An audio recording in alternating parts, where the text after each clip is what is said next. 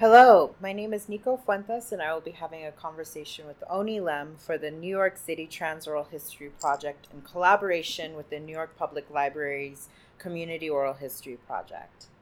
This is an oral history project centered on the experiences of trans identifying people. It is November 25th, 2019, and this is being recorded in the Puck Building in Soho. Hi. Hey, How's it going? it's going good.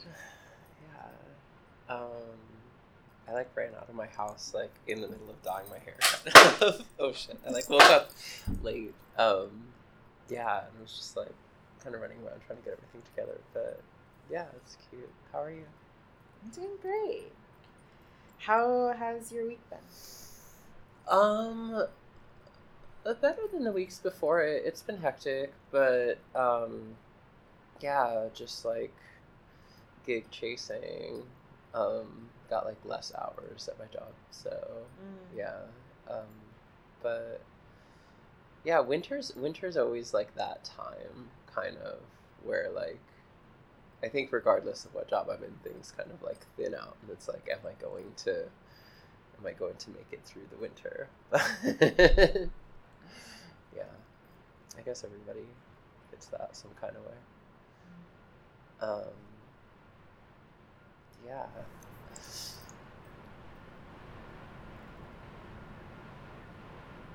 Uh, damn, I don't, I don't know where exactly we should start.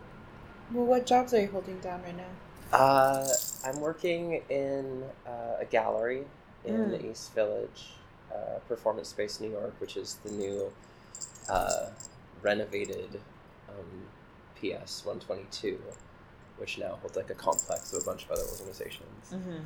Um, and then, yeah, I kind of take side gigs wherever I can, um, doing like art fabrication and um, I'm like helping a friend clean out her studio right now who like moved out of town. Mm-hmm. Just kind of whatever comes along. Um, it's been about a year of that since like uh, basically since Fosta Sesta happened and Backpage got shut down and things like that.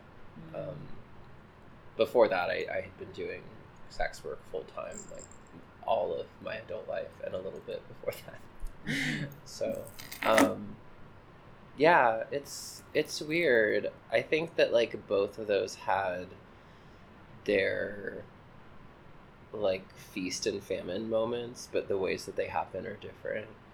Like working working an hourly job, um, you kind of like you know when you're gonna get paid. So even if you're not booked for as many hours, you know you're at least going to get a check at a certain point. But often it's like not really enough for what you need. Um, whereas with sex work, you really have n- no idea most of the time when you're gonna get paid. Mhm. But when you do, it's usually like pretty good, depending on where you're at in that world and what you do and, and all of that. Um, but yeah, honestly, I'm I'm working really hard on getting back into sex work at this point because um, a lot of things came with the conditional stability of like normsy life that actually ended up making my day-to-day existence a lot more chaotic and miserable and i don't think that's really an exceptional thing. I think that's actually like more the rule than anything. But we're kind of taught not to realize how close we are to like teetering on the edge of chaos. Um, yeah, I don't know. It's it's been a weird year in that way because in what has it been like 2019 now? Yeah, I guess like uh a little I want to say a little over 2 years ago now I got stung by the police in LA um, I had like just gotten my face done for the first time. I had like sued Medicaid three times to get that covered, and got that done in August of 2017 at the end of August. and like literally lost my housing hours before I went to the hospital. So like moved my shit out of my place. Um, had put some of it in storage. Uh, took the rest to the house of this girl that I was dating at the time. Um, and we had agreed that I was going to recover there. So that happened. Um, Where was the place that you were living that you were moving out of? uh, the old Scumquat, which was uh, on Broadway in in Bushwick. Mm-hmm. Broadway and what?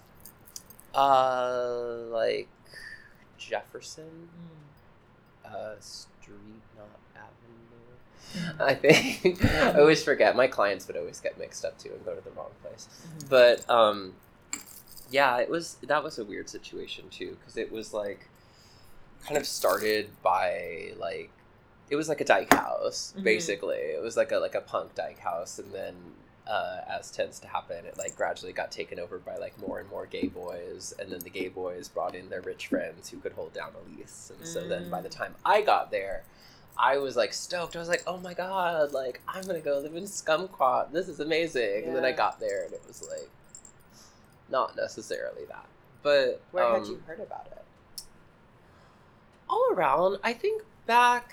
Oh God, I'm trying to remember the name of it now. Right when I first got to New York, there was like Which uh, was when? uh, 2011, Mm.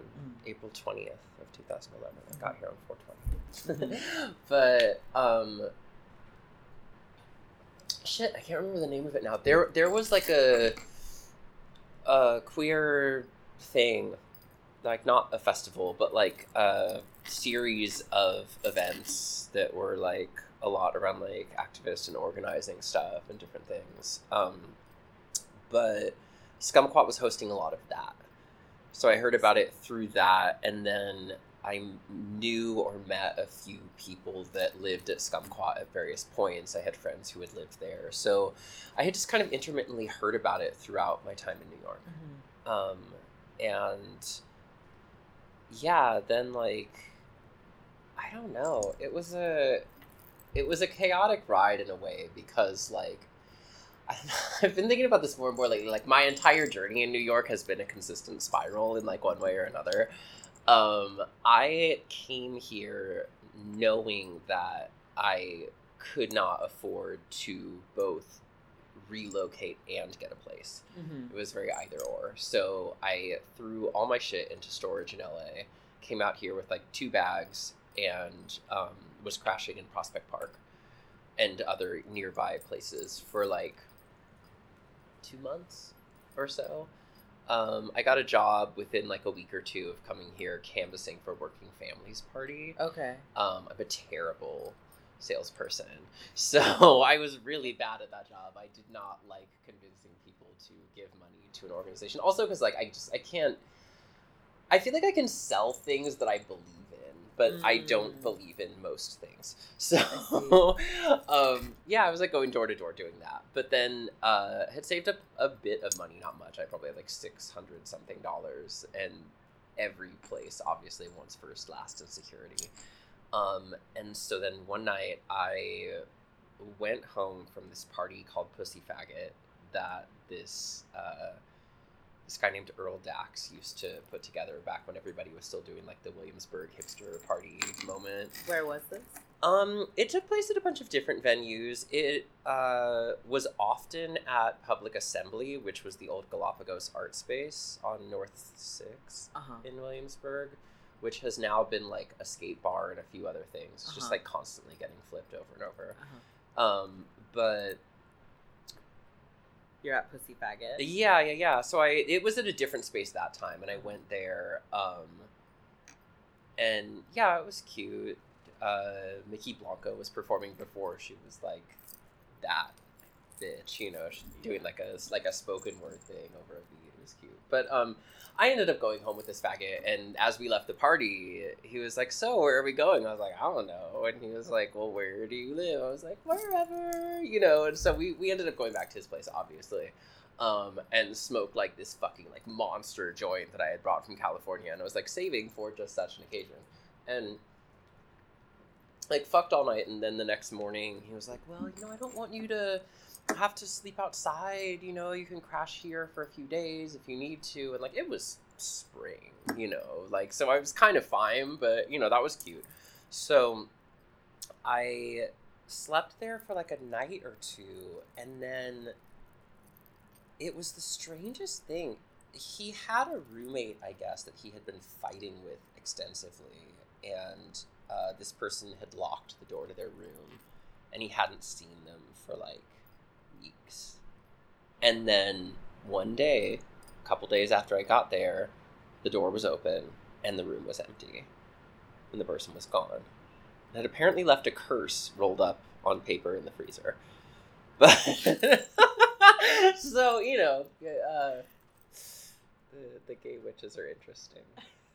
you know, witches in quotation marks. But um, yeah. So that happened, and then his other roommate slash best friend was like, "I don't want to pay a rent increase," so you know, moved out and went back to Connecticut with their parents, and then there was like one straight guy that lived there with nothing but a mattress and a bicycle in his room, as straight men do, and was like, I'm moving in with my girlfriend. So the apartment was literally empty, and he was like, I need anybody to move in here, please. Just like, you can just pay like a month's rent. You don't need security deposit or anything. So I did, and had um, like a room in an apartment in Bushwick off of the J train, which like none of the hipsters wanted to live in at the time. They're like, it's not off the L, it's too far, you know. And uh, yeah, I mean, it was like several waves of gentrification ago. A very much mostly black and brown neighborhood.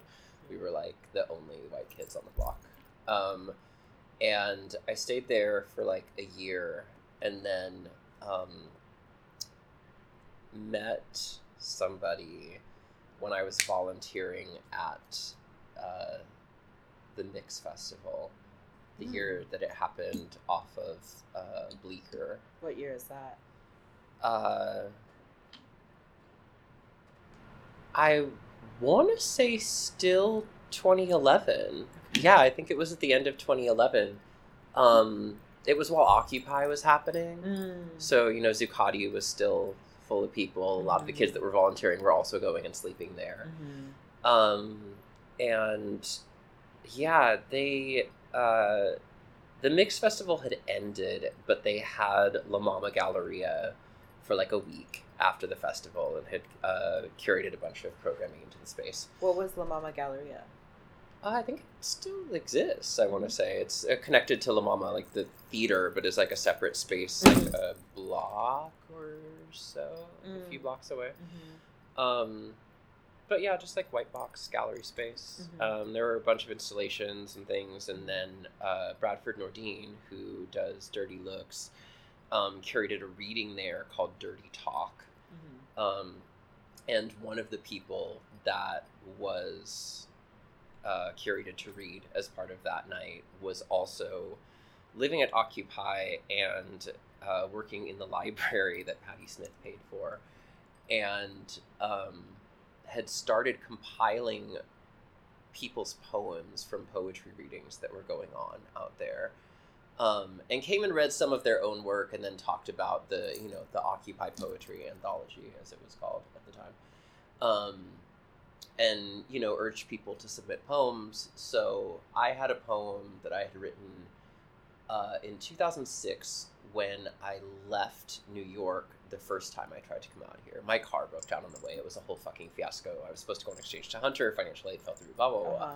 So, you know, life fell apart uh, yet another time in the past. And I had written a poem on the way back to California. I'd be like, uh, you know, capitalism sucks, man. And, you know, it felt like a very full circle thing. Mhm. So I like, submitted that, and he wrote me back and was like, oh, this is an amazing poem. Thank you so much. And, like, friended me on Facebook. And then we didn't talk for, like, a good three months or so.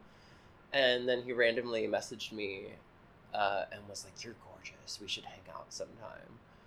Uh, so we did, uh, and like started hooking up. It was really cute, and um, we're like seeing each other for I think like two or three months. Uh, at which point he started like kind of hinting that I should move in with him. Mind you, the Zuccotti had been raided by this point um, a couple that he met um, through the Occupy Library who came down there. Um, you know, were were really into him and the work that he was doing, and so um, invited him to come and crash at their house to decompress for you know like a, a few days to a week. Um, then he started you know doing their dishes and babysitting their kid and all of these things, and you know made himself very useful. And so had been staying there now for a few weeks when we started hanging out. Um, and then as we kept seeing each other, he was like, "Yeah, like you should move in here. They really like you." Da da da. Mind you, I'm a relatively like not new escort, but I was just really learning the ropes of like actually doing it. I had been working as as a faggot in Los Angeles and Southern California. Um, the only other sex workers I knew at the time were cis women, so they would give me advice on how to photograph myself or how to advertise that was absolutely ineffective. I really didn't know what I was doing, you know, but we all have that phase. Some of us never leave that phase. but um, I came to New York and, you know, met a lot of other like gay men working as escorts. And they were like, you need to be less fashion, be way more butch, act like trade in your pictures, say that you're a Dom top and you smell bad and you'll piss on people and blah, blah, blah. And then you'll get all the, all the coins in the world.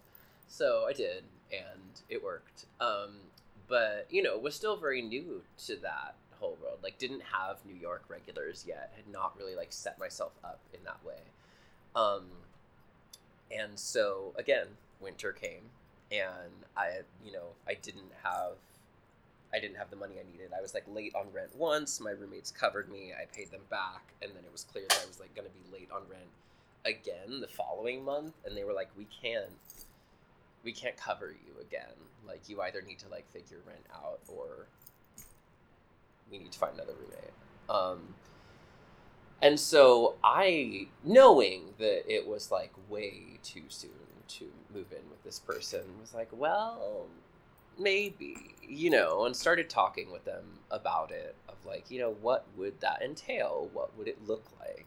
And, you know, it was very clear from the beginning that like, we're not boyfriends. This is not a monogamous situation. Like, if you want to do this, like let's talk about what it could look like, but I'm not sure, you know.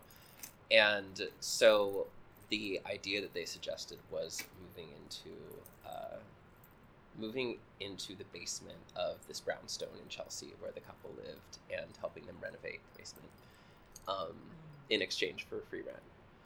And so I was like, okay, you know, that sounds great It can be a collaboration. We'll both have time and space to work on our art, blah, blah, blah. Talk to them, see what they say. And so he said he would. And I, you know, over the next few weeks, like, how is it going? What's happening? He was like, yeah, you know, they seem kind of into it. We haven't, like, exactly talked out all the details yet, but I'm kind of, like, finessing the situation, blah, blah, blah. Um, and it came down to a point where, like, I needed to either say, that I am staying or going from my current apartment. And I was like, what, you know, do you think this is going to work or what should I do? And he was like, yeah, yeah, it'll be fine. Like, go ahead, tell them. So I tell my roommates I'm moving out. Obviously, for a $400 room, they find someone immediately. Um, and I like booked a U-Haul and everything. And then the day of the move, I had put all of my stuff in a U-Haul, and he shows up to drive the U-Haul to Chelsea and tells me that we need to park it down the block and wait until night to move everything in because he actually has not talked about this with the couple at all. so I'm furious, of course. You know, like the whole thing is like falling apart, but I have nowhere else to go. So I went with him and I told him, like, look, I'm not gonna I'm not gonna sneak in here. I'm not gonna like hide my shit and pretend that I'm not here. Like we can work this out and figure out what it is. But like he wanted me to like put my shit in the cellar. It was ridiculous. But uh, very long story, somewhat shorter. Uh, the couple was really gracious about it. They didn't kick me out. We worked out a situation within the next few months where you know we would pay them, I think like three hundred each, um, and help with household chores and remodeling and everything. Um, but within a month, um, he became really possessive, and uh, even though you know it was an explicitly open relationship, every time that he found out that I had hooked up with someone else, he would then like target that person, come for them really ferociously, be really mean to them in public spaces, yell at other friends of his who hung out with them. Um, I was doing a lot of nightlife stuff and like event things. At the time was like creative directing a party and blah blah blah. You know, everyone's Which a fucking party? creative director. Uh, it was called New Wilderness. Uh huh. Um, Where was that? All over the place. We we did some stuff at uh, also at Public Assembly. We did a few parties at Super Chief when it was on the Lower East Side. Um, before it was so readily apparent that they were total assholes and super uh, exploitative of sex workers. But um, yeah, it was cute. It was also like like right when like the the queer rap scene quote unquote was really like burgeoning and so we like booked a lot of we like booked a lot of those folks like Mykki played our party cakes played um This is around what time? uh like 20 like end of 2011 beginning of 2012 Mm-hmm. um but yeah it was it was cute but it was also a situation where like i would go out do this party you know throw the event whatever and then i would get home at you know whatever time you get home after closing a party and he's sitting awake in the dark waiting for me like you know did you fuck him or not? You know shit like that. Mhm. so you know but was stuck in the situation essentially had nowhere to go. Um yeah there's a lot of like a lot of substance shit going on. This person was basically like blackout drunk like most days. Mm-hmm. uh sexually assaulted me on at least one occasion more ambiguously so on others. Um and so within a month or two i was like avidly trying to find ways out of the situation but there weren't any because just like when i found my first place i never had enough money to do first last and security much less to be on a lease. Um so yeah it was it was weird. I think like a lot of the illusions i had about what new york would be for me and like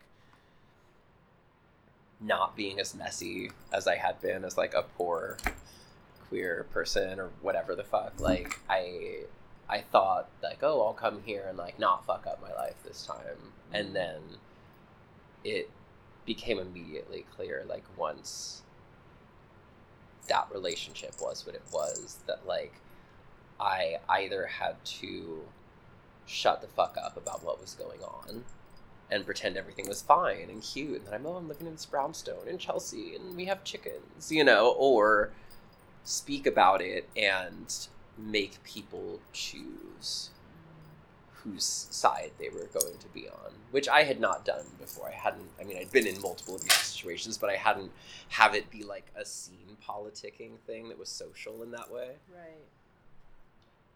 So you know, being pretty naive about that, I I would talk a lot of shit, and uh, Where did you talk a lot of shit?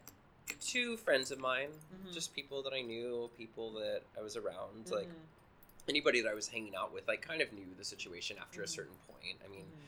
there was uh, there was an incident where we were coming home from a party at the old Spectrum, and uh, he was drunk as fuck, and um, just acting really foolishly, like kind of low key, like accosting strangers on the street, and I stopped him from doing that. He got madder at me, and then like uh, tried to fight these two construction workers, Mm. and like was like screaming the n word at them. Ugh. Um, later went on to get a full ride at Pratt though as an anti-racist activist. So you know, Mm. three cheers for academia. but um, When you say the old spectrum, what do you mean the old spectrum? Uh, the one on Montrose. oh, okay. Yeah, that uh, Gage and Nicholas Forum started Uh-huh. and later lived in before they moved to the Dream House on Wyckoff. Oh, okay. Um, Were you at that party, at that space a lot? Initially, yeah. Um, Gage was one of the people that I met really early on in New York. We Mhm. like met at Reese one day and then like went and fucked and whatever. And like the house that uh, they were staying in, like with uh, Posey and uh, Granny and all of them. But um, yeah, like I would, yeah, I would go a lot, but then also the person that I was seeing, um, and Gage had known each other from from San Francisco back in the day. So you know, it was it was a different connection. When when we finally split, I stopped going to the Spectrum completely for a while, like over a year, and also did not go to the Dream House when it opened up for probably at least another year or so. It was it was really intense. But I mean, that was ultimately what happened. Was there was this terrible relationship t- to this day, the worst that I have been in. Um, and when I, I broke up with this person, cut them off, they actively stalked me, showed up where I was staying, um, which was in a studio that I wasn't even supposed to be staying in. Mm. I absolutely was not. It was like a studio share. I was not supposed to be living there, but I had nowhere else, so I would crash there whenever I wasn't fucking someone off of Grindr for another place to sleep. Mhm. Um, and yeah, it was um, was really shitty. But they stalked me. It got to the point where I told, um, you know, friends of mine from nightlife or acquaintances or whatever, like, do not invite me to places that you are inviting this person. Um, so I just stopped getting invited places because that's really how it works. You know, if you if you draw that line, Uh-huh. regardless of whether it's abuse or I don't like this person or they make me uncomfortable or you know they're friends with someone else like whatever the fucking thing is like if you set that boundary a lot of the time the like community fail that happens is that you just don't get brought into the spaces that you draw those boundaries with or around those people Yeah.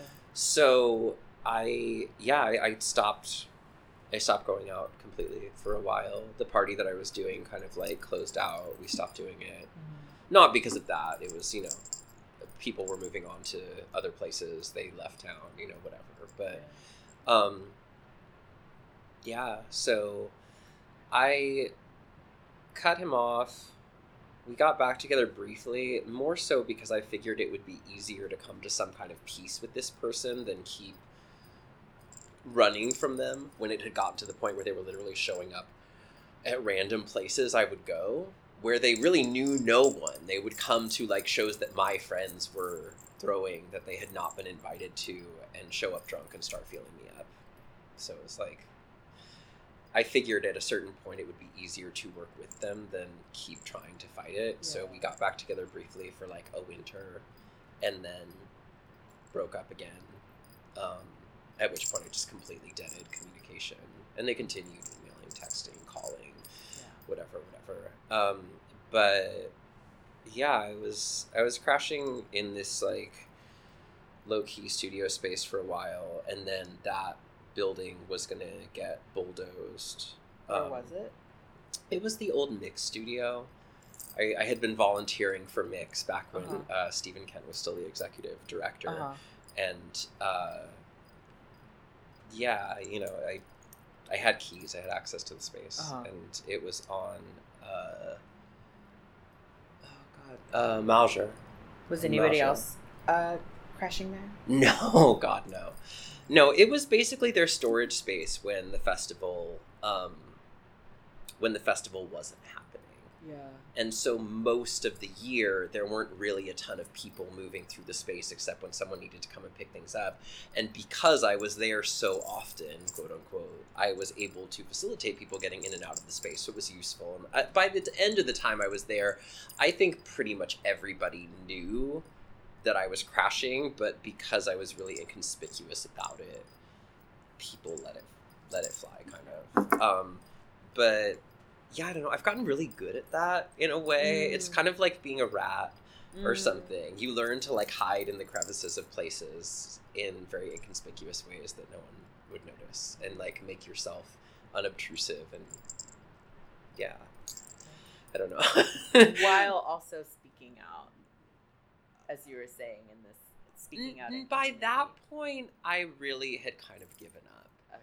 Well, for the most part, like, because I went there from the brownstone in Chelsea. Right. I, I left having no place to go really. I subletted my old apartment in Bushwick for like a month while a roommate was traveling, and then went to the next studio because I just like there was nowhere else to go.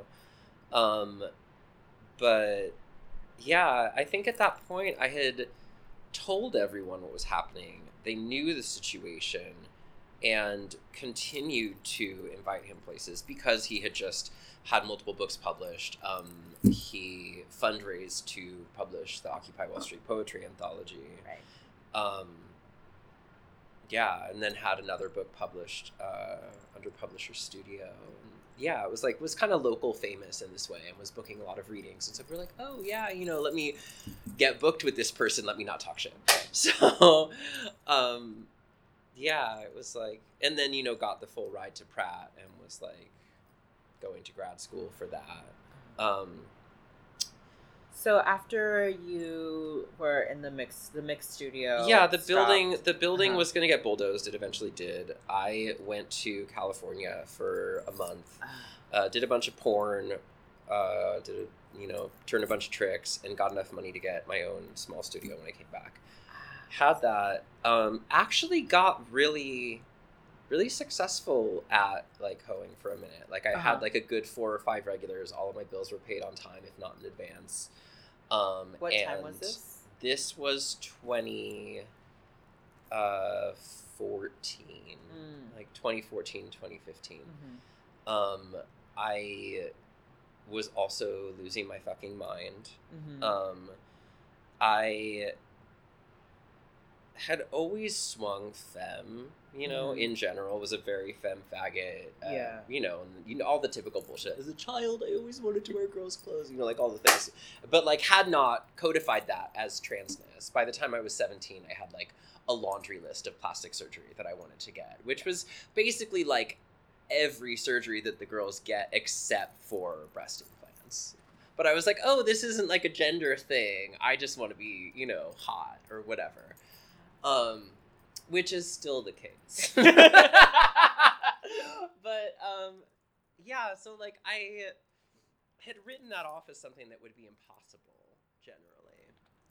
Um just because i never i never had the money you know it was like hundreds of thousands of dollars to get all of these surgeries and they were absolutely not covered by any insurance at the time and so i yeah I, when i was really young i just kind of gave up and like did the the scruffy gay moment. And i thought i was going to be that twink that like grows a beard. But um, did that several times actually. And yeah had come to some sort of peace with it. You know it made me money so i thought i could do it. Um, but also after the breakup i i think i i got or not i got really serious about what um my you know activist praxis or whatever the fuck looked Mm. like in the world because having lived with this person that like I had heard used racist hate speech, that I had heard used transphobic language, even though they like even though both of us ended up being trannies in the long run, you know, surprise, surprise. But um, yeah, it was it was a moment where I really had to look at what I was about and what I was actually doing in the world. Yeah. It's like, you know, like I, I literally like watched this person try to instigate violence on people of color and continued to live with them because like, oh, I don't want to be homeless, you know, which is like a legit excuse, I guess, but like where where is your commitment actually? Like where do mm. you draw the line at like I'm just not going to accept this or be complicit in any way? Because even just by the fact of my staying, not to like victim blame or whatever, but like by the fact of my staying, people assumed it was not as bad as it was. They thought that we were just having gay drama and that I was being, you know, melodramatic about it or whatever. And so when, you know, when we broke up, a lot of people were disinclined to give much weight to what had happened. Um, but yeah, once once I was out of the situation, I really like I just kind of dove into like whatever efforts I could find that were going on in the city at that moment and tried to find like what what place can I actually have in this? Like, where am I useful in some way or another? And like, what, yeah, like, what connection do I actually have to what's going on right now? Um, and so I was like, I was working with NYTAG for a minute, okay. which is like a New York transgender advocacy group through, uh, it's operated through Housing Works. Yeah. Um, what year was this? This was still like 20, 2013 through 2015, probably. Okay. Um, I was working, yeah, I was working with them. Uh, what was happening at NYTAG at the time? They were trying to get their kind of like organizational structure underway. They hadn't um, gotten their nonprofit status yet. They didn't really have much of a functional website. They were trying to figure out, you know, who's going to be the secretary and the treasurer, blah, blah, blah. So I, I helped them get their website up and went to a few actions that they were doing. I went to a conference with them on like HIV stuff one time. You know, just like whatever was going on, we would go up to Albany and uh, lobby legislators to like pass GENDA and do you know like yeah. things like that. This was before it had actually passed. Yeah. Um, but who, who, was there? Uh, Kiara. Kiara was kind of running things. I think at the time, uh, Tanya had stepped out briefly. Tanya. Um, Tanya god. Uh, I'm forgetting her last name right now. Um, I'm gonna say Walker, but yeah, she, she's actually. Um, if you watch the documentary Mirror Mirror, um, she's in that with like a very young Hector Xtravaganza. Um, and Consuela Cosmetic, the the documentary's about, but um yeah, she she stepped down briefly. I kind of came into it um, after the the incident at Monster with Ivana Black. I guess there was a a trans woman who was using the restroom there, and a dyke opened the door and was like, "There's a man in the restroom," and security like assaulted her and kicked her out. Wow. So what what this was what year? Uh, this was I think also in 2013, maybe 2014, mm-hmm. but um yeah, so there was there was some organizing around that, which ultimately just got co opted and fucking nullified by AVP, fucking useless. But um, yeah, I don't know. I've been through a few things with AVP now too. They they strategically reach out to people, ask them what they need. Most of the time, don't follow up with anything, but then tell those people not to talk to anyone else because they're going to handle it. So I've seen multiple incidents of violence actually get disappeared because AVP decided to quote unquote handle it. Um, but that's neither here nor there until it is. um, I yeah, I was working with NYTAG. Uh, really briefly, did some stuff with um, Equality for Flatbush and and Imani Henry does amazing, amazing work. Um, and also was really Imani was really formative in like my thinking of how I actually could or should be involved in organizing efforts at all. What is that? Uh, because I just I I really showed up with like I don't know if I would call it like a savior complex, but like very like white girl liberal moment of like I just want to help, you know, and what he said to me was like that doesn't last if you show up to help, you don't have a personal connection with the work. You don't actually, you're not implicated. You're not, you know, there's no accountability there in showing up to help. You need to find how these structures also affect you and how you're a part of them mm. and figure out what to do about that. And until you have that, you're just to stick around for as long as it's convenient. What did that look like for you? Um, it looked like I mean, this remains a tension to me to this day in in a lot of stuff, in activist stuff, in art stuff. But it looked like learning how things actually function. If bureaucracy is what is affecting someone, what are the forms? What are the laws? What does the bureaucracy actually do? And how can you move on that in a way that um, does you know damage control or harm reduction to a degree for immediate situations of violence or displacement or things like that but then also how on a on a broader level in activism do we work to not reinforce those structures. Because ultimately, at least what I'm trying to do is not work on legislation. I'm not trying to appeal to Congress or the Senate or local, you know, people to say, "Oh, we need to change the law to make health insurance or landlords or whoever do this thing." It needs to be about delegitimizing those systems because they're actually the ones that perpetuate that violence and that mm. give landlords and other people the legitimacy to exploit people in the way that they do. Mm. So it's yeah, I mean, you need you need both and more for mm. sure but it's yeah it's it's a constant balancing act of that of learning learning laws learning how to actually like get systems of power to work in your favor or or manipulate them to get what you or other people need and then at the same time really creating community structures and resistance movements that are not only outside of that but not dependent on or reactionary towards that at all um, but it was also funny because I'm like I'm I was doing these things. I was showing up to like multiple trans organizing efforts. I was going to organizing meetings with uh, Star, which uh, Mariah Lopez kind of re-upped after Sylvia Rivera, her gay mother, passed away. Um, so you know, I was doing all these things, but very much within the lens of like, oh, I just I want to help.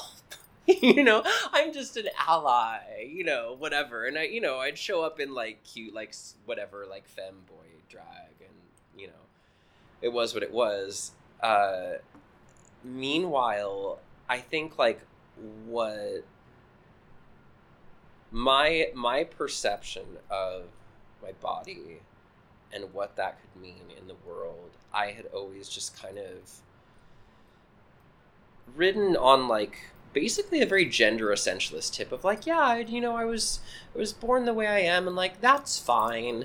You know, I'll just like ride this out and I know what I am and I don't need to justify that or tell that to anybody else or like make them believe that it's real, which actually I've come full circle back around to now, but in a very different way. What's um, the difference? Because then it was like I I had given in in a way. I had surrendered to this notion that like, well, I'm never going to actually be able to change this in a way that would be meaningful to me or anyone else. So I'm just, you know, here biding my time or whatever and then while I was working with with NYTAG and Star and all these things, you know, Whisper started coming around that Medicaid was now covering gender affirming surgery. Mm. Um, and I think this may have even been like a little bit before Cuomo actually put out the the word that it was mandatory. Um, Which what year was that? Oh God, uh, I I want to say 2014. I'm pretty sure. I yeah I forget, but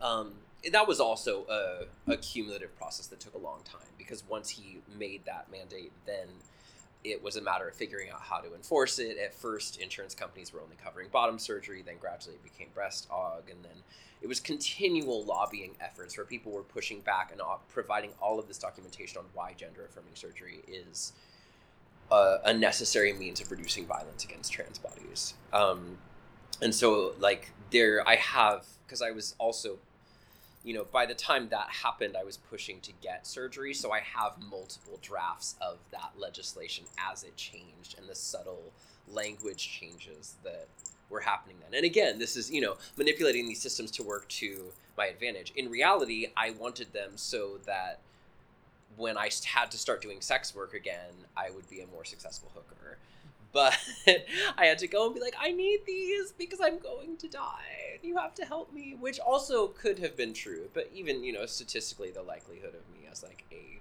white person moving in public spaces was like not that great that I would get hate crimed in New York, you know, like, I don't know. But, uh, yeah, I, I hadn't I hadn't codified it that way to myself for the longest time, was holding out, holding out, and it got to the point where I was filtering it into other things. Like I was filtering it into like an art project where it's like, oh, I'm gonna like come out with like some of this music that I've been working on. And then like part of the art project will be that like after I release it and do all these crazy shows, I'm gonna like blow up the statue of J. Marion Sims in Central Park and then I'm gonna jump off a bridge. And either like die or fake my death and disappear. you know or like it was like things like that like what could i do that would like actually make this like a revolutionary political action or something and i you know again like really just like kind of silly shit but it was it was a justification for things that i felt that i couldn't do at the mm. time um, and just wildly overcompensating mm. and so at a, at a certain point i went to my doctor at callan lord and I she's to this day like one of the best doctors I've ever had. She's since left the practice to go become like a yoga practitioner or something. but um, I went to her and I told her like I want a prescription for estrogen. Didn't say I'm trans. Didn't say you know I'm gonna die. I was just like I I want drugs. And she was like, oh, okay. Uh, what's going on? And I was like, I don't know. I just need to like see about some shit. And so you know she gave me all the disclosures and forms and whatever, and then you know gave me the prescription. Um, it was for pills, not injectables, and I had them, and I held on to them, and I would take one every like couple weeks or something. Just like oh, hee hee, you know, like this is so cute. Um, but yeah meanwhile was like waist training and doing other kind of like subtle body mods because i really like the fantasy and i think like many people's fantasy is like to just like caitlyn jenner the mm. shit and just pop out one day like bitch i'm fab you know like this is this is who i am um and i really had convinced myself like even in like starting to plan like how this was gonna work i was like okay i'm gonna keep being a really successful faggot hooker and just like work away, work away, save up my money, keep coining, paying off my bills in advance, and do all the subtle body mods. And then all of a sudden, I'm gonna get the last surgeries that'll really give it away, you know? And then just follow, having no fucking clue how any of that shit like actually worked. It was all like, that was the problem, I think. And again, going back to this thing of like, you have to find how you're actually a part of a situation. It was like, it's too easy like moving through the world as like a white dude to just look at everything as an idea or a thought experiment and be like oh yeah i'm gonna like try this thing and then like whatever. And like i uh in the course of doing all this i fell in love mm. for the first time. Um lost my goddamn mind. Uh i like doubled down on working, made more money than I've ever made in my whole life before or since to um, support the art projects that this person wanted to do. Mm. And we were just like collaborating on this thing. We started a performance troupe together. We signed on to a lease on a loft with like two other people, and we're like hosting rehearsals there um, I had wanted to make it like a like a community organizing space. I was like, let's have like a radical library and like free childcare and all this shit. And of course, as soon as the lease was signed, then they were like, no, we're not going to do all that. We just want to have our like Bushwick performance troupe, and you know that sucked. But um, yeah, I like the person that I fell for was uh, very hetero in that way you know. In what way? I was just like really into cis women exclusively. It was like a total pussy maniac. Loved to like eat girls out on their period and all, like have them like squirt all over his face and all the things. I'm like, I would love to be that girl for you. I think that's like super hot, but like realistically, we'll never be that given where medical technology is at currently. Nonetheless, it was like the catalyst that I needed, and uh, we had like a really like weird like kind of great platonic romance thing that was like it was like a friendship but like we literally like we would take showers together all the time we would cuddle in the same bed every night mm. um, like give each other massages be naked around each other it was like literally everything but sex mm. but this person also very much knew that and had like been crashing around with people and like kind of like was very conventionally attractive and had been fucking people for a place to stay for a long time, and so you know, I think we related on that level. but um, yeah, I don't know. We we had this thing, and I was just like, wow, like okay, you want pussy, like I'm going to give you all of the pussy you can handle. And I started moaning the night after we cuddled for the first time.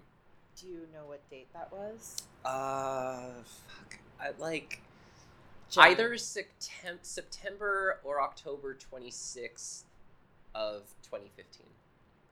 Like end of 2015. Um, it was like, you know, it, it was a whirlwind.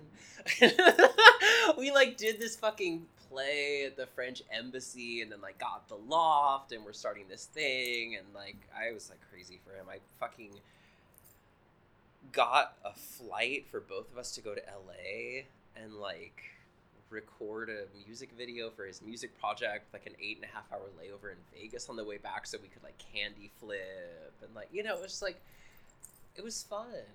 I it was this fantasy that I was giving myself that maybe someday I could be the kind of person that he would want Which was which was never the case. But um, you know, and the more we talked about it, he, he you know he was very much like a sadist philosophy bro, um, and I think at the time I I knew that and I wanted it. I wanted to experience what it would be like to be hurt as a femme. Mm. like by like a, of like a man. You know like i wanted i wanted to know pain in that way. Very specifically and was like seeking that out. Um but yeah the more we talked about it the more he just was like very openly like not yeah like didn't didn't view like trans identity as like a legitimate thing and was like yeah you know when when you grow when you grow breasts from hormones they're like not like breasts they're like male hormone breasts. Like you know shit like that. Just like wow you know like i will clearly never be like a person to you in that way.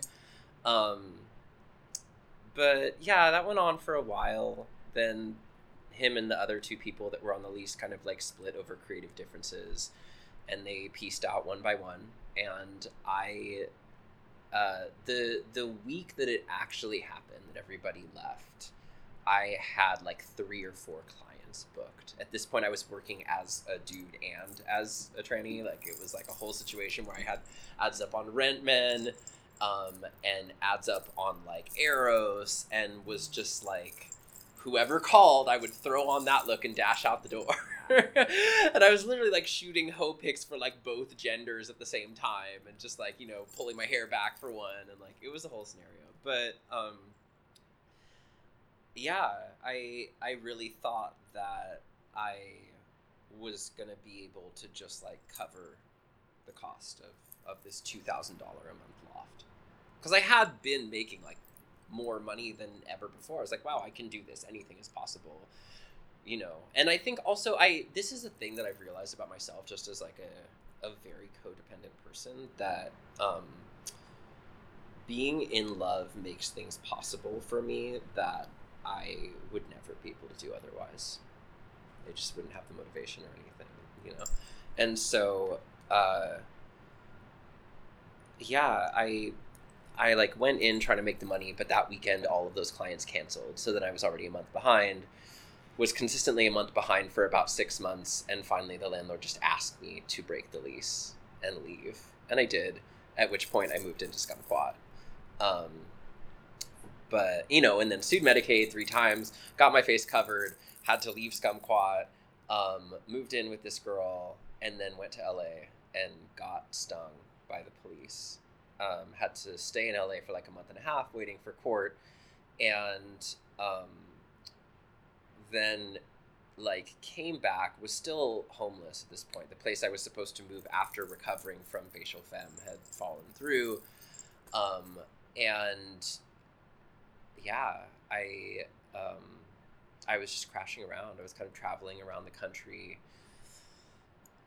looking like just crashing on friends couches. I went to new orleans briefly. I went to atlanta richmond pittsburgh toronto la um, And in the course of that, while all of that was happening, um, Fosta Sesta happened, like months after I got stung. Um, and, you know, Backpage went down, which was mostly where I was tricking off of at this point. So, um, yeah. So at that point, it was like I didn't have a website and a lot of the infrastructure that would have enabled me to keep doing sex work and modulate how I did it while Fosta went down. I had been advertising exclusively on third party ad boards. So when it happened, I kept going for a while off of regulars, but it just it wasn't sustainable as a way to make a living anymore. And it definitely wasn't going to enable me to like get a house or any kind of place to stay. Um, so I uh, in August of last year, it's been a little over a year now. Um, in August of 2018, um, a room opened up at a friend's place, and um, I was hesitant at first because all of my shit was still in storage, and I was paying money every month, and I had had a ton of shit. Like especially when we had the loft, we had gotten all of these art supplies to make this shit happen. And when I left, I didn't want to get rid of them because it's like, why would I get rid of this thing that's super useful that I would just have to go and get again eventually? So I threw it all into storage, which I was like, you know, tricking or doing whatever to pay off each month. Um, and I was looking for a bigger room to try and hold it all and just couldn't afford one over and over and over. So finally took this smaller room and then had had housing all of a sudden um, and got this job at gallery. And then like also like I've been doing like freelance art fabrication for a while where I kind of like make artists work for or with them depending on the situation. Um, so I you know a few gigs came along with that that I was doing on the side and it's just like somehow I've been lucky enough to like barely sustain myself for the last year or so and like just keep my bills covered pay them a little late each month and that's that. Um but yeah it's been strange. I i had been doing like full-time full service sex work since i was 17 years old and there's a lot that comes with that you know it's i think we all know like there's a lot of emotional territory and there's a lot of just logistic like moving around having a lot of chaos in your life and being able to modulate it um, being being able to like stand over your fear you know? Like you have to get over the like am i gonna make rent this month? Spiral real quick because you'll do it every month if you let yourself. But eventually you just get to this point of like it's fine. It'll be fine. The money will come and you figure out a way. And yeah there's a lot of like there's a lot of traumatizing shit that happens with that a lot where like you really do find a way but sometimes that way is like kind of wild. Um and so once i had housing and a day job i really um there was a huge part of me that pushed against it. And I don't know. I think some people looking at that would be inclined to call it self sabotage, but I think it, it's this realistic acknowledgement again that like most of us are constantly on the edge of this chaos that we all pretend isn't there because we all want to be fine and happy and whatever, you know, not be lonely, not be imminently facing death and our own mortality, you know, all these like existential things.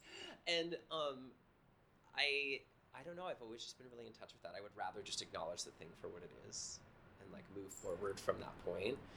And so in the midst of this conditional stability of this, you know, this lease on this place that I'm not on that is going to end in April and these jobs where I have to show up and be like not, you know, like it's it's an art gallery so you can be kind of wild but like you you have to keep it cute. You have to be a little polished and, you know, be the kind of radical if you are that at all that fits within the art world and you know which is kind of easy because every again everything is an idea because the art world is wildly white supremacist and genocidal so then you know you can like you can talk about anything you can talk about abolishing prisons and doing all of these things but then like no money goes towards that. Really, it's just it's representation. You're talking about it, and everybody mm. anything is an idea that can be talked about if it's not being acted on. But like, God forbid you interrupt someone's gala or their brunch or you know whatever. Um, so yeah, I just a, a huge part of me didn't know what to do with that new context. But then there was also a part of me that, of course, was like living for it. It was like, wow, I, I'm like am already an incredibly domestic person. I love to cook. I love to sew. Like I, you know, like I love all of this shit. And so it was like it was nice to actually have that, but at the same time, like I, I was still and am still, you know, from time to time, like working off of regulars that call me from when I was advertising, but it as it became less frequent, it was also really wild to navigate like what sex even looked like for me recreationally, you know, outside of a professional context, since I still to this day relate to most things in life through the filter of sex work. Mm-hmm. My professional context with people, my social context with people, my financial, emotional, everything has deep, inextricable ties to sex work. So, trying to figure out what intimate relationships and sexual expression or sensual expression, any of it, meant to me outside of work was a, huge thing. You know, like I, I started seeing someone recently and had the capability for the first time to decide to be monogamous with them, which I did. It was like you know was, we we were open. There was an understanding all along that we could fuck whoever we wanted at any given time. But like I decided pretty early on, like I don't want to. I actually really like having this thing and having something really special and caring with someone where we like each other and I'm not really trying to put my energy into anybody else. Um, was that like a did that seem like a, a conflict with other times and places you had been in your life? Yeah, when I was doing sex work, I only ever dated other sex workers. Ah. Yeah, I would never date a civilian doing sex work. Mm-hmm. Um, not just because it's complicated but because by and large like most people who have not lived that life at least at some point don't know how to deal with it. There's this fucked paradigm in the same way that we have this fucking worship now of like men who come out as trans amorous. It's like oh how courageous or like generous of you to throw the dick my way. You know it's fucked. It's awful. Uh, but and it's it's total bullshit that is deeply misogynist and places the focus on men and this very heteronormative way of being. Um, and it overlooks like this fundamental contradiction that prostitution and sex work places to heteronormative society. You know, if everything is structured around the family and this unit of reproduction, how do sex workers play a role in reproducing society? And how are they a fundamental part of society? Yeah. Um, and I think that requires, I mean, just, you know, go on for hours, but like it requires a lot of looking at like what social structures actually mean and what about sex has been repressed and denied mm. in in ourselves. Mm. Like sex workers fulfill a definite need in society. Mm. Um, which is an interesting thing because we get framed as radical or like anti-society in this way a lot of the time and it's really not the case hookers are as capitalist as anything mm. but um yeah i I had only ever dated other sex workers while I was doing it, and I had been doing it since I was 17. So it was like it was weird to have that with somebody, but yeah, it's it's been weird this past year. There's there's been that layer of like having very conditional stability, kind of hating it, kind of loving it, going into it, but then also pushing back against it in these very erratic, impetuous ways. Um, my my drug use has uh, spiraled wildly out of control at times. It's probably the first time in my life where I was doing things that I couldn't just walk away from at any given point and say, "Oh, I don't need that. I'm going to be sober now." Um, yeah, there's there's that. It's but it's also I think been. Uh, partially because I had the capacity to actually being housed and not constantly like trying not to die, but also just from um, my best friend who who you know al- allowed me this space that I'm in and who got you know who was living there when I moved in. Um and yeah they they've taught me like I would say most of what I know about about like activism and just about being like a not shitty person in the world. Um and like living with them and working in really close capacity with them has been um it's changed everything i think especially this past year. I really i feel like i learned what it meant to live for another person in the world where every day when you wake up that they're also a part of your life. You think like, are they okay? How are they doing? How could I make their world a better place to be? And that also being a really difficult thing because you don't you don't get it right a lot of the time. You fuck it up, and yeah, trying to move through that. But um, yeah, I don't know. I think like the tension really reached a breaking point within the last couple weeks in this way where um I I I've been scamming Xanax for a while. I I had a bunch of friends who had, you know, severe rapid onset anxiety could not get a script because it's so controlled. So being the healthcare wizard that I am, I said I'm going to get a Xanax script. I don't even like benzos, but I'm just going to give it away to my friends. Um, so I did, um, but part of the condition of that was going into therapy, which I hadn't been in for years. I willfully left like any kind of psychiatric care as soon as I was not a ward of the state anymore. Mm-hmm. Um, and uh, yeah, I hadn't been back to therapy since, and so that that's been weird. But it's yeah, it's been interesting to like go back into that context consensually and not have it forced on me in such an aggressive way. Mm-hmm. Um, and just, you know, to go somewhere and talk about shit once every week or two. Um, so, like, I've been doing that, but I think kind of the uh, emotional collateral that I, like, held over myself with this kind of tension that I was feeling about this new context that I found myself in in the last year was that when it wasn't working out, when I wasn't making enough money, when things with the person I was seeing weren't going well, or just like I just I want to say fuck it, like I just want to spiral and like burn it all down, and I don't care, like la la blah.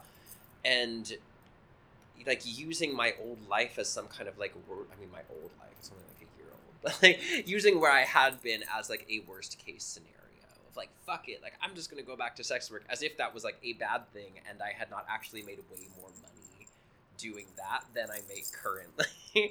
you know, but it's like in that context, and this is why I hate therapy. It's like they're bound by the limits of the law and of society. So inherently, when I entered therapy, the way that I even got Xanax was having this like pseudo fucking like meltdown freakout moment of like I just I have anxiety and it got so severe that I like shot up meth and heroin within a couple days of each other and like the heroin tested positive for fentanyl and I did it anyway like oh help me you know and like they're like oh wow we should probably just give you Xanax you know like it luckily I found a place that does harm reduction blah blah blah. But it it was this thing of like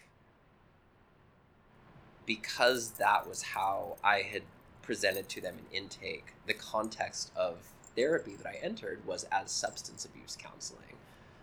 So then I have to go in and justify my substance use to this person once every week or two and talk about how, you know, what my responses to trauma are and how that ties into sex work. But then in the process of doing all that, it's like I am then justifying sex work as kind of a net negative in my life and how that tied into drug use. And like, you can't explain to someone that you've like been sexually assaulted so many times that it has become a mundane experience without them being like baseline kind of concerned for you. But like, it's also difficult to have a conversation about how rape culture is everywhere, and if more people acknowledged it, we might be in a better place than we are now, instead of pretending it's some wild exception to the rule.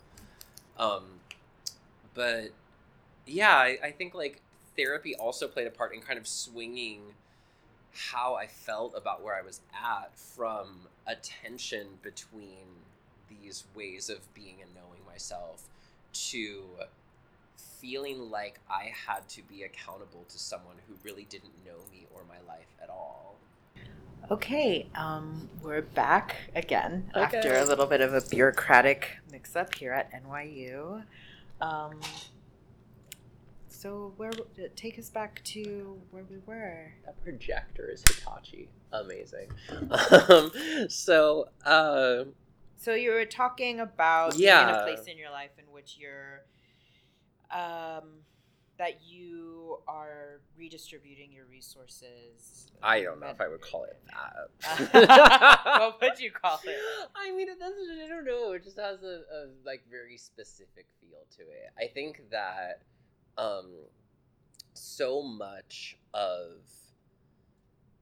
the experience of being, you know, whatever whatever fucking like patronizing term you want to call it, like working class, like marginalized, or like any any of the bullshit. It's like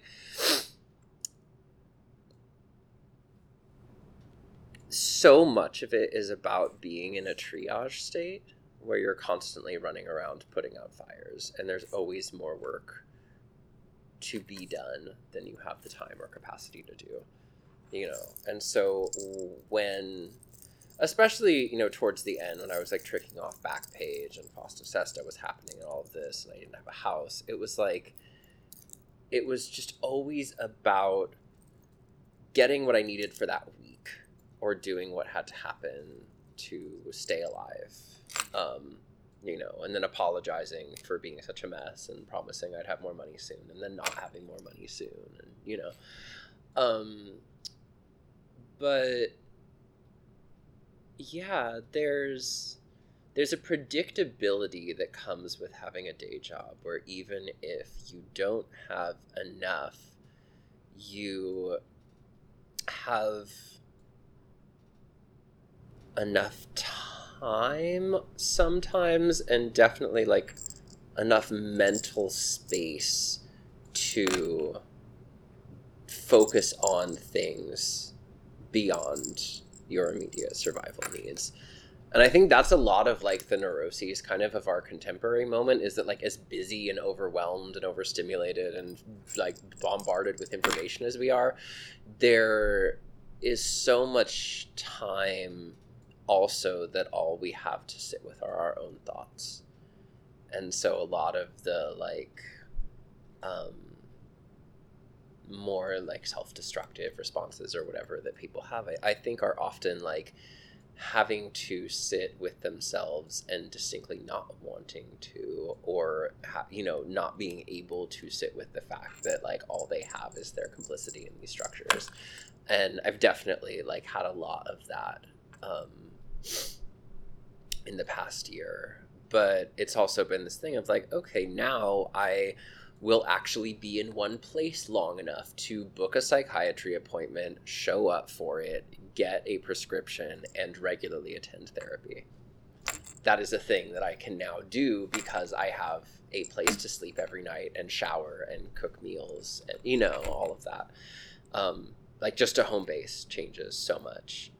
Um, and so yeah i don't know. I don't really i think that a lot of the times when i have conversations about organizing or community support or or activism with people there's this knee-jerk response on their part that what i'm doing is somehow exceptional or you know profound in this way and I don't think that it can be that. In the same way that when I started, I was like, oh, I want to help. It's like, no, you don't get to help. You don't get to be not a part of the situation and step in for it for you in a way that affirms you. It's not about that, I think. I, I think a lot of what really needs to happen in terms of like housing people, supporting incarcerated people, showing up for addicts and making sure that, you know, people aren't just isolated and dying in many senses, whether or not that has to do with drugs. Like that, those kinds of things need to be a baseline for being a person in the world in the same way that now what what are the baselines we have? You need to be self-sufficient and independent and cover your rent and you know like those are all capitalist markers. They're all about isolation and doing things yourself on your own. And uh, it just it doesn't work. It creates that isolation where at the end of the day you go and sit at home alone in your you know tiny cube of a new york room and hate yourself because you're lonely and nothing that you've done in your life has connected you to other people and you don't know how to anymore because everything feels fake and digital or you know whatever the fuck that context is. And so um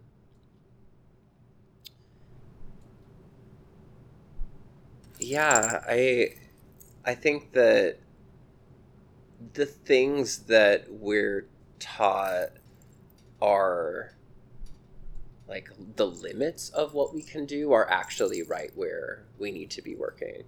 You know when we sit like people now are talking about prison reform bail reform you know maybe abolition someday. It's like no that that should be the conversation now. We need more people that are pushing for that kind of radical work. There was just a meeting in uh, delaware county about ending uh, bail and, and pretrial detention. Um, which we know disproportionately affects you know marginalized communities, poor people, people of color, uh, and so all of these officials are pushing back against that and using these extreme examples of like, oh, you say it's for non-violent offenses, but like, where's the line? And every, everybody, when you talk about prison reform, it's like, well, what about violent crimes? What about rapists? And I don't know. I think it's like, yeah, what about them?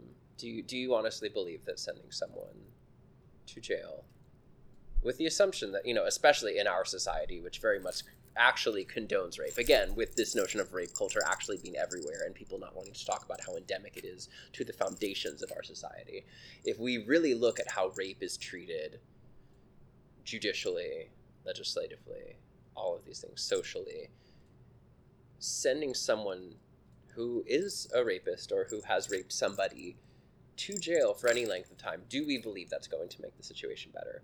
Do we believe sending a violent person to jail is going to make them less violent? Absolutely not. So, you know, just things like that. Or like with uh with drug shit. Like there there's a needle exchange truck um that was for a while um up the street from the place where I stay on a regular basis. Uh, it was done through Washington Heights Corner Project, and they offered you know testing, needles, all the all the things to people in the neighborhood who needed them. People literally showed up there with signs and protested them. Signs that said "We love you, but not here."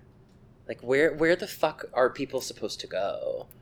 You know that that's the thing, and it's like I think part of that has been the degree to which like my commitment personally to that has become really intense has been a personal matter. It's the fact that like i actually started using needles relatively recently and you know that has been something that has now become a part of my experience and will probably be so for the rest of my life even if i don't use them again because that shit doesn't leave you it's a different kind of drug administration. Like once you go to needles you know it is what it is. But um yeah, really just like seeing how much people hate addicts and want them to die. They just they don't want it anywhere around them. Even someone seeing a syringe outside of their building apparently is cause for them to protest harm reduction services. So, um yeah, it's just been like I that's why I say like I don't think it can be about like redistributing resources. It's a matter of having a, an actualized political analysis that isn't about ideology or rhetoric. It's about looking at a situation as it stands, looking at how things move on the ground, who's affected, who's subjected to violence, who benefits, who gets power from those things, and then moving accordingly. like one of one of the things um, that really like it in the last few months just kind of like fucked with me was that while um, while like going to appeals for people who had been sentenced to life in prison and like do you know go like seeing all of these things around like people who have faced felonies in New York and been locked up for long periods of time then going to my job at this gallery and during the last series um, they had a really wonderful show up by um, hannah black who I, I love, you know, fa- fantastic artist. Uh, the show was called Beginning End None, and it was about how um, the way that I guess how loaded um, the analogy of a human cell that people use to a factory is, and how the factory, you know, has connections to prisons and slave labor and you know then you know the cell being a prison cell also and you know like chattel slavery and all of these things. So it was a show tying all of those things together um, on like five screen you know video work and seeing at the opening and every day after people coming in and watching this show and, and feel moved and say wow that was was really incredible. And then they go home and you know maybe tell someone about it and go on with their lives. No commissary got sent to anyone. No one got bailed out. No one packed a court for anyone's trial. No one was a pen pal for a prisoner. There was no material tangible action that did anything for people who were actually incarcerated and i think that that's a thing that artists really like don't do a lot of the time. I there's because the way that art is formulated is so much about authorship and biography and who is the artist the myth of the author and the conceptual master kind of moves everything. And you know that's why when Basquiat died they can jack up the prices of his work so many times because oh he was such a, such a genius. There will never be another. And I mean you know he was great. I'm sure there will never be another. But the fact that so much of the onus of brilliance and exceptionalism is placed on people who are making things means that you don't in that context get to just be a person who acts in a necessary way. Even if an artist were to do something like bailing a bunch of people out it then becomes this huge you know art experiment. And everyone looks at it and says oh i wish i could do that but i didn't go to art school or my family didn't have money so i can't do something meaningful. And i, I really think it has to become a more generalized thing where even if you don't have resources, quote unquote, if you don't have the things that we're told we have to have to organize or change things in the world, quote unquote, you know, even with the understanding that like no one is going to save the world or like this country from being what it is, you can still connect with other people and do things in a very direct way and I, I think like that the older i get the more i'm kind of like forced to come to terms with that. Um like gender shit was a huge part of that you know? I, so much at first was about maintaining a critical distance and being able to look at who i was and what my embodiment meant from the vantage point of an art project or you know a social experiment. And then once i was actually in it it's like no this takes time and you change slowly and you have to live with other people who don't understand who you are, what you're doing, what you care about, what means things to you. And that, you know, ultimately, and this is what I was saying about coming back to the point where I'm done explaining that, like, I'm real, quote unquote, to anybody, is like, I just don't anymore. If people aren't there, then they're not there. What I've already done and the body mods that I've undertaken are me being nice it's making myself legible in a way that people can work with and understand without us having to have a whole conversation about it. As as sad and as misogynistic as it is, I can show up in a short skirt, you know, with my my brand new C cup and people understand, "Oh, you're a woman." Or something, you know, and it's like then, then at least I don't have to go. I don't even have to go into a whole, I, you know, non-binary and gender isn't real and all that because already I am not real to them. I'm some kind of a freak. But because I did all of these body mods, I now at least have pushed that a little further where they get that I'm a freak. You know, so it's you know there's that. It's but all of these things are like these, these kind of like deeply embodied durational things where like you there's no way in it but to be it. And I think a lot of the times uh, I not even think I know a lot of the times the language that we use around uh like existing with each other not even as like a mutual aid or a supportive thing like just around like being on the fucking planet with each other. The language that we use is so patronizing and so deeply reinforcing of these entrenched systems of power where when we talk about prisons or we talk about police violence or like the ravages of capitalism, it's always in this kind of condescending way for a lot of people, especially for white people. But like, you know, it's it's in this way where everybody that is not directly a primary beneficiary of power gets othered and all the language is about how sad that situation is and how inevitable it is and how power oh god it, you know we can't change it. It's just oh you poor target of violence you know? It's it's really violent in its own way because the language then forms our reality. And it's not to say that those things don't happen but if all we ever look at the situation as is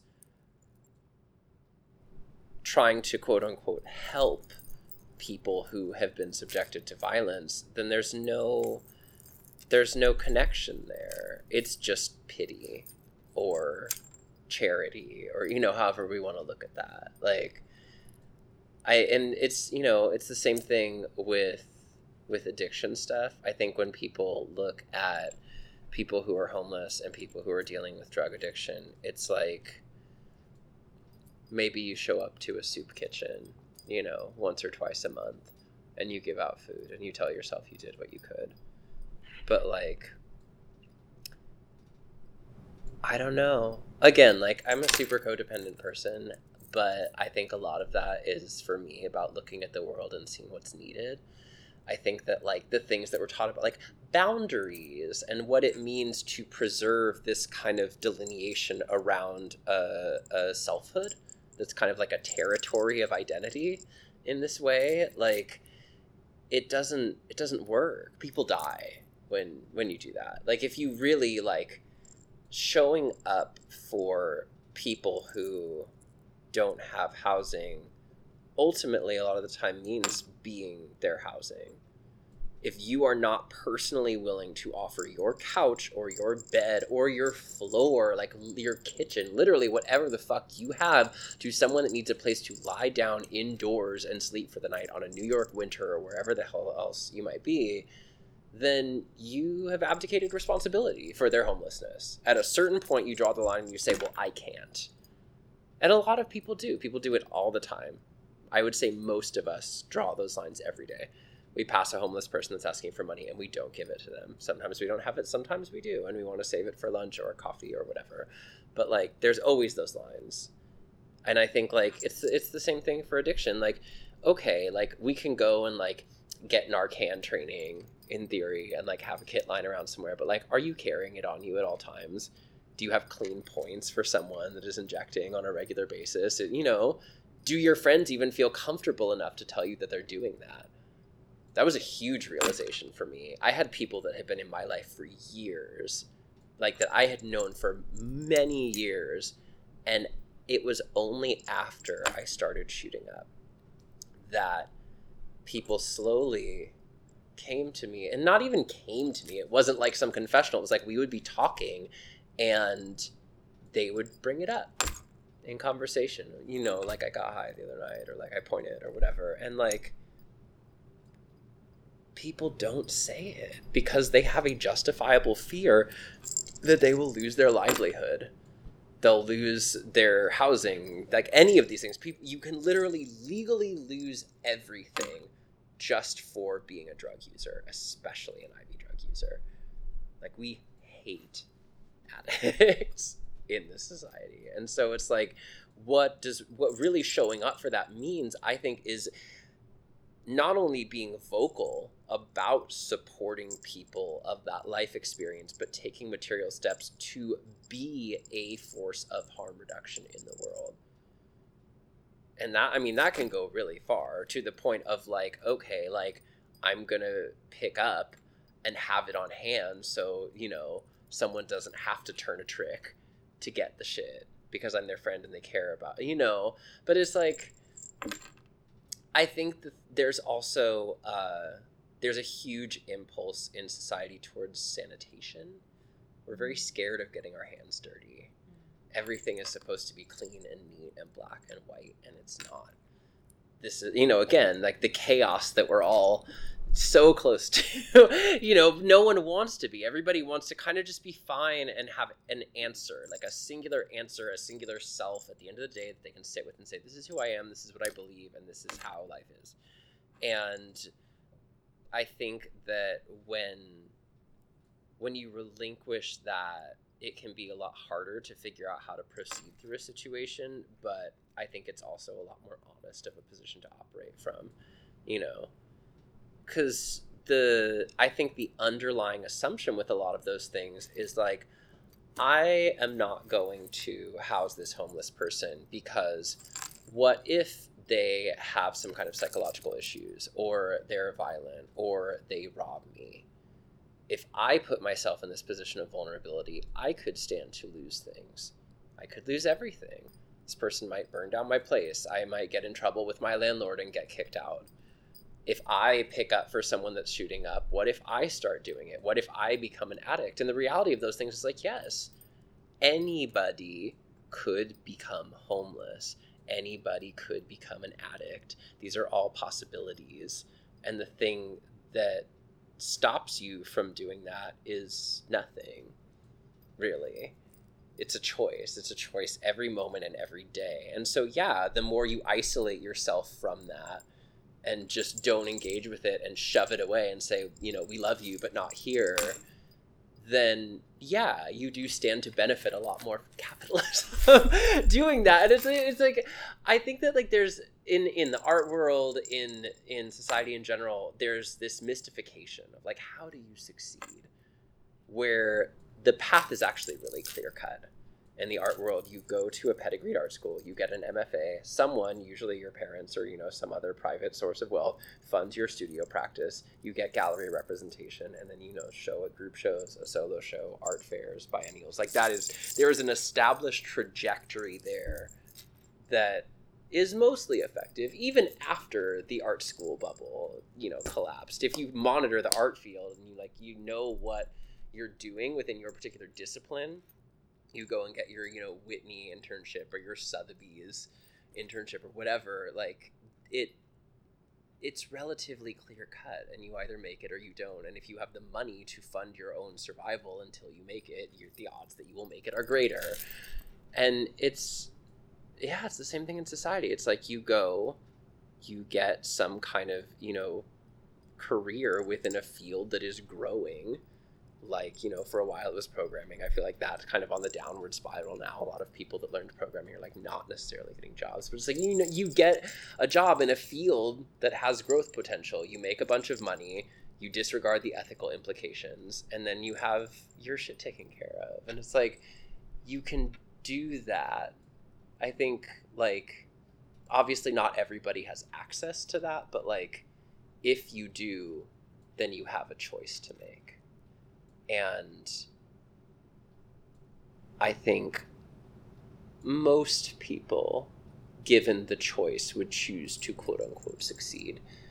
But then when we talk about, you know, capitalism is bad, then like, what does that really mean? If at the end of the day we're still choosing to succeed, we're still choosing to succeed within capitalism and benefit from it, instead of saying, none of this is legitimate. none of this is real.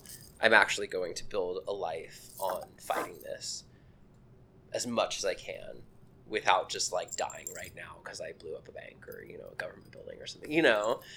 Like, I think that was now why I look back on like the whole art project of like, oh, I'm gonna like blow up that statue of J. Marion Sims. Like it was silly not because you shouldn't blow things up, but because a statue doesn't really do anything. And this, you know, not to be like I'm a trendsetter, but like this was before the whole moment of like all of the statues getting like taken down uh, in mass of like Confederate heroes and whatever. It was like it was this thing of like I'm going to target this because it is, is a symbolic gesture, but ultimately symbolic gestures don't do much, you know.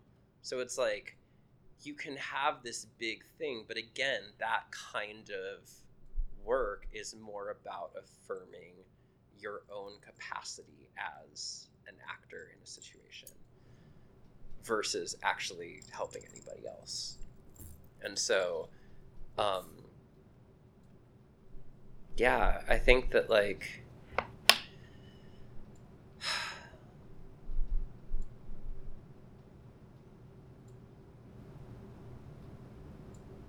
it's it's tough to find a way to commit to these things that doesn't very quickly lead to burning out because when you actually stand in the way of something that's like supposed to happen so to speak then you're not successful. Everything will move against you doing that thing.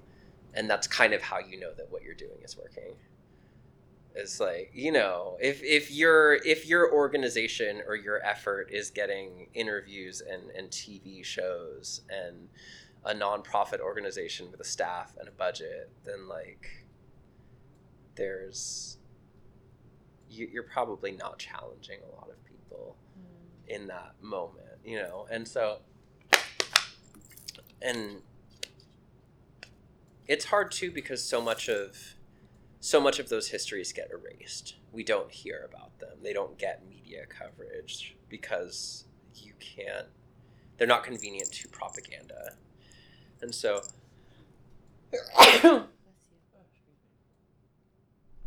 but, sorry, yeah, they're, um, yeah, I, I think a lot of the, a lot of the really radical organizing that's happened has been erased. Um, I've, uh, I don't think it's like a singular entity. I don't think it's like a them in that way. I think that like the there are kinds of overarching trends that are set up by market patterns and systems of production. So the way that media works is based on types of engagement that are profitable. So if a certain kind of messaging isn't profitable, then it just doesn't happen. And yes, there are CEOs and actual people at certain points that are like, you know, kill this story or like fund this kind of, you know, production. But I don't think that like the that all of it can be placed on any one person. I, I think that like it's also about uh, tropes and things that are convenient to believe. Um, I've I've spoken to like white friends and people that I knew in college who still believe that the Black Panthers were a terrorist organization. We don't talk much anymore, but you know, it's like even in the the article that Michelle wrote, the like junkie communism, like she's like talking about how the young lords like took over hospitals and like had these you know like needle exchange and like harm reduction efforts that were completely community organized. You know we don't hear about that we don't hear about these movements and and you know community organizing outside of and against legal boundaries. We hear about how those people were criminals or terrorists or things like that and it's it always gets it gets branded that. And again there's uh, you know so much respectability politics is about not wanting to end up on that side of history you want to end up on the right side of history which is not just not endorsing fascists it's not endorsing leftists or radicals or insurrectionaries or anybody else whose message is not palpable for mass mobilization.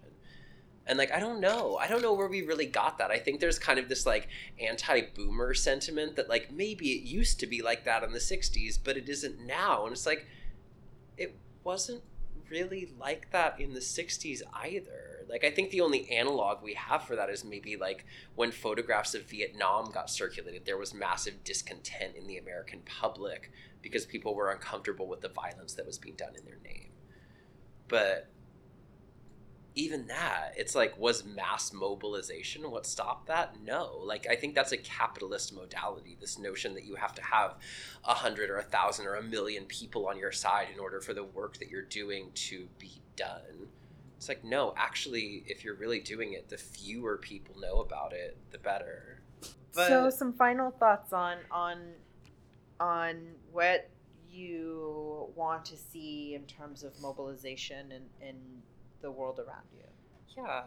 I mean, I think one of the most important things that we can do right now um, is look at how things actually function and what forces move them.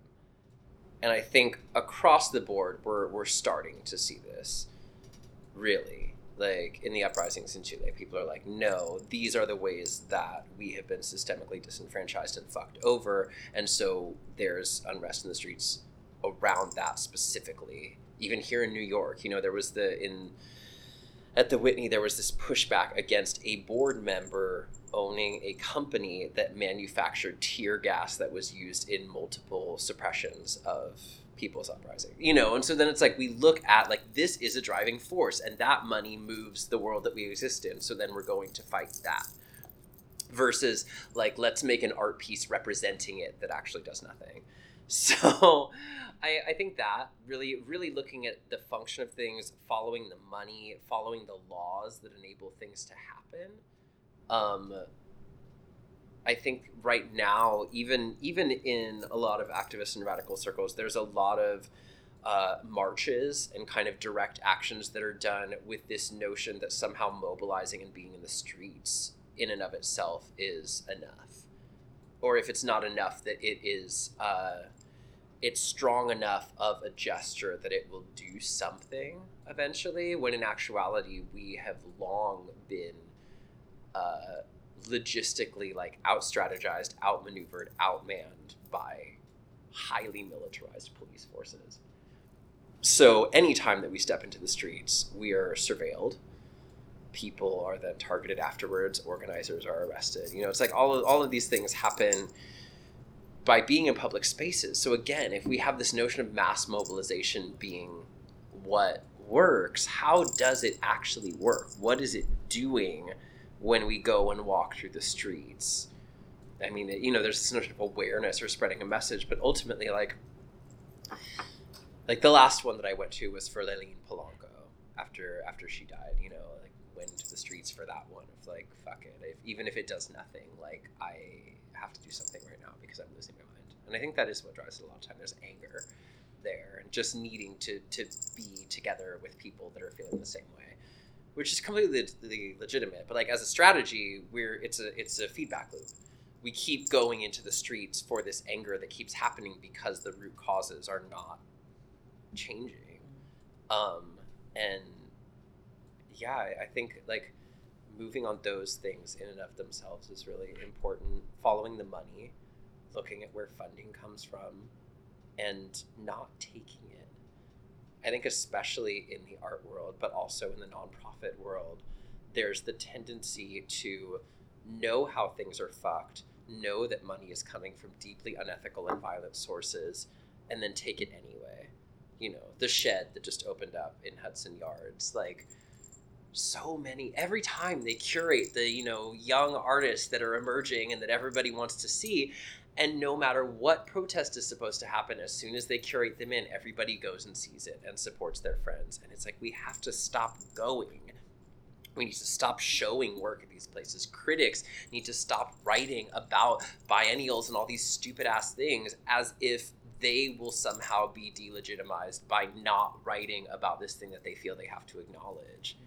If we all just said, fuck this thing, it's pointless and violent, and we can do better, then we'd be a lot farther along than trying to reform it based on whatever terms we can drag up. Yeah.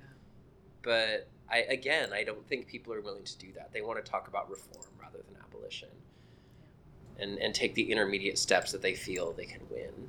And in the meantime, you know, there there are expenses to that. People die, people lose their livelihoods, people lose their homes, they lose their loved ones. So we're about out of time. Yeah. Is there anything that you feel you didn't have an opportunity to say Um for this session? Yeah, yeah.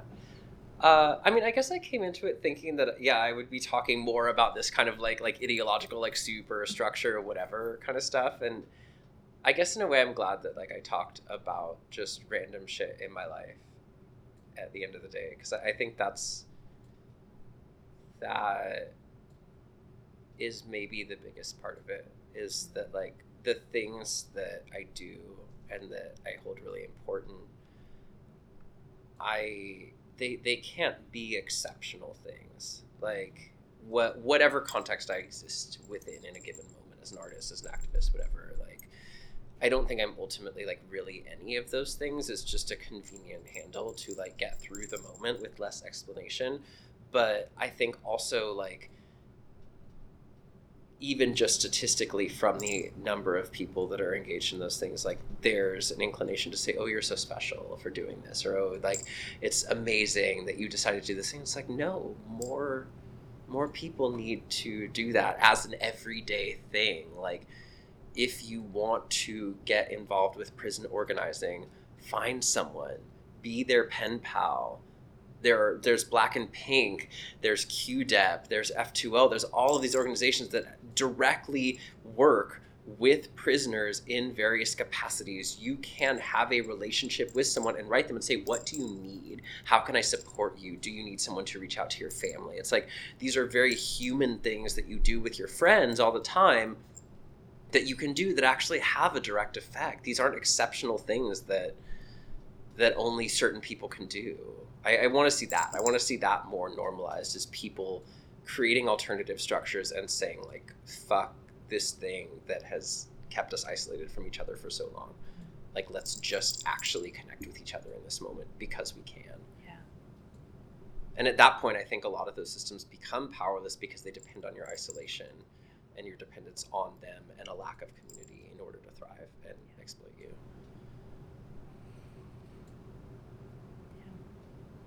Thank you.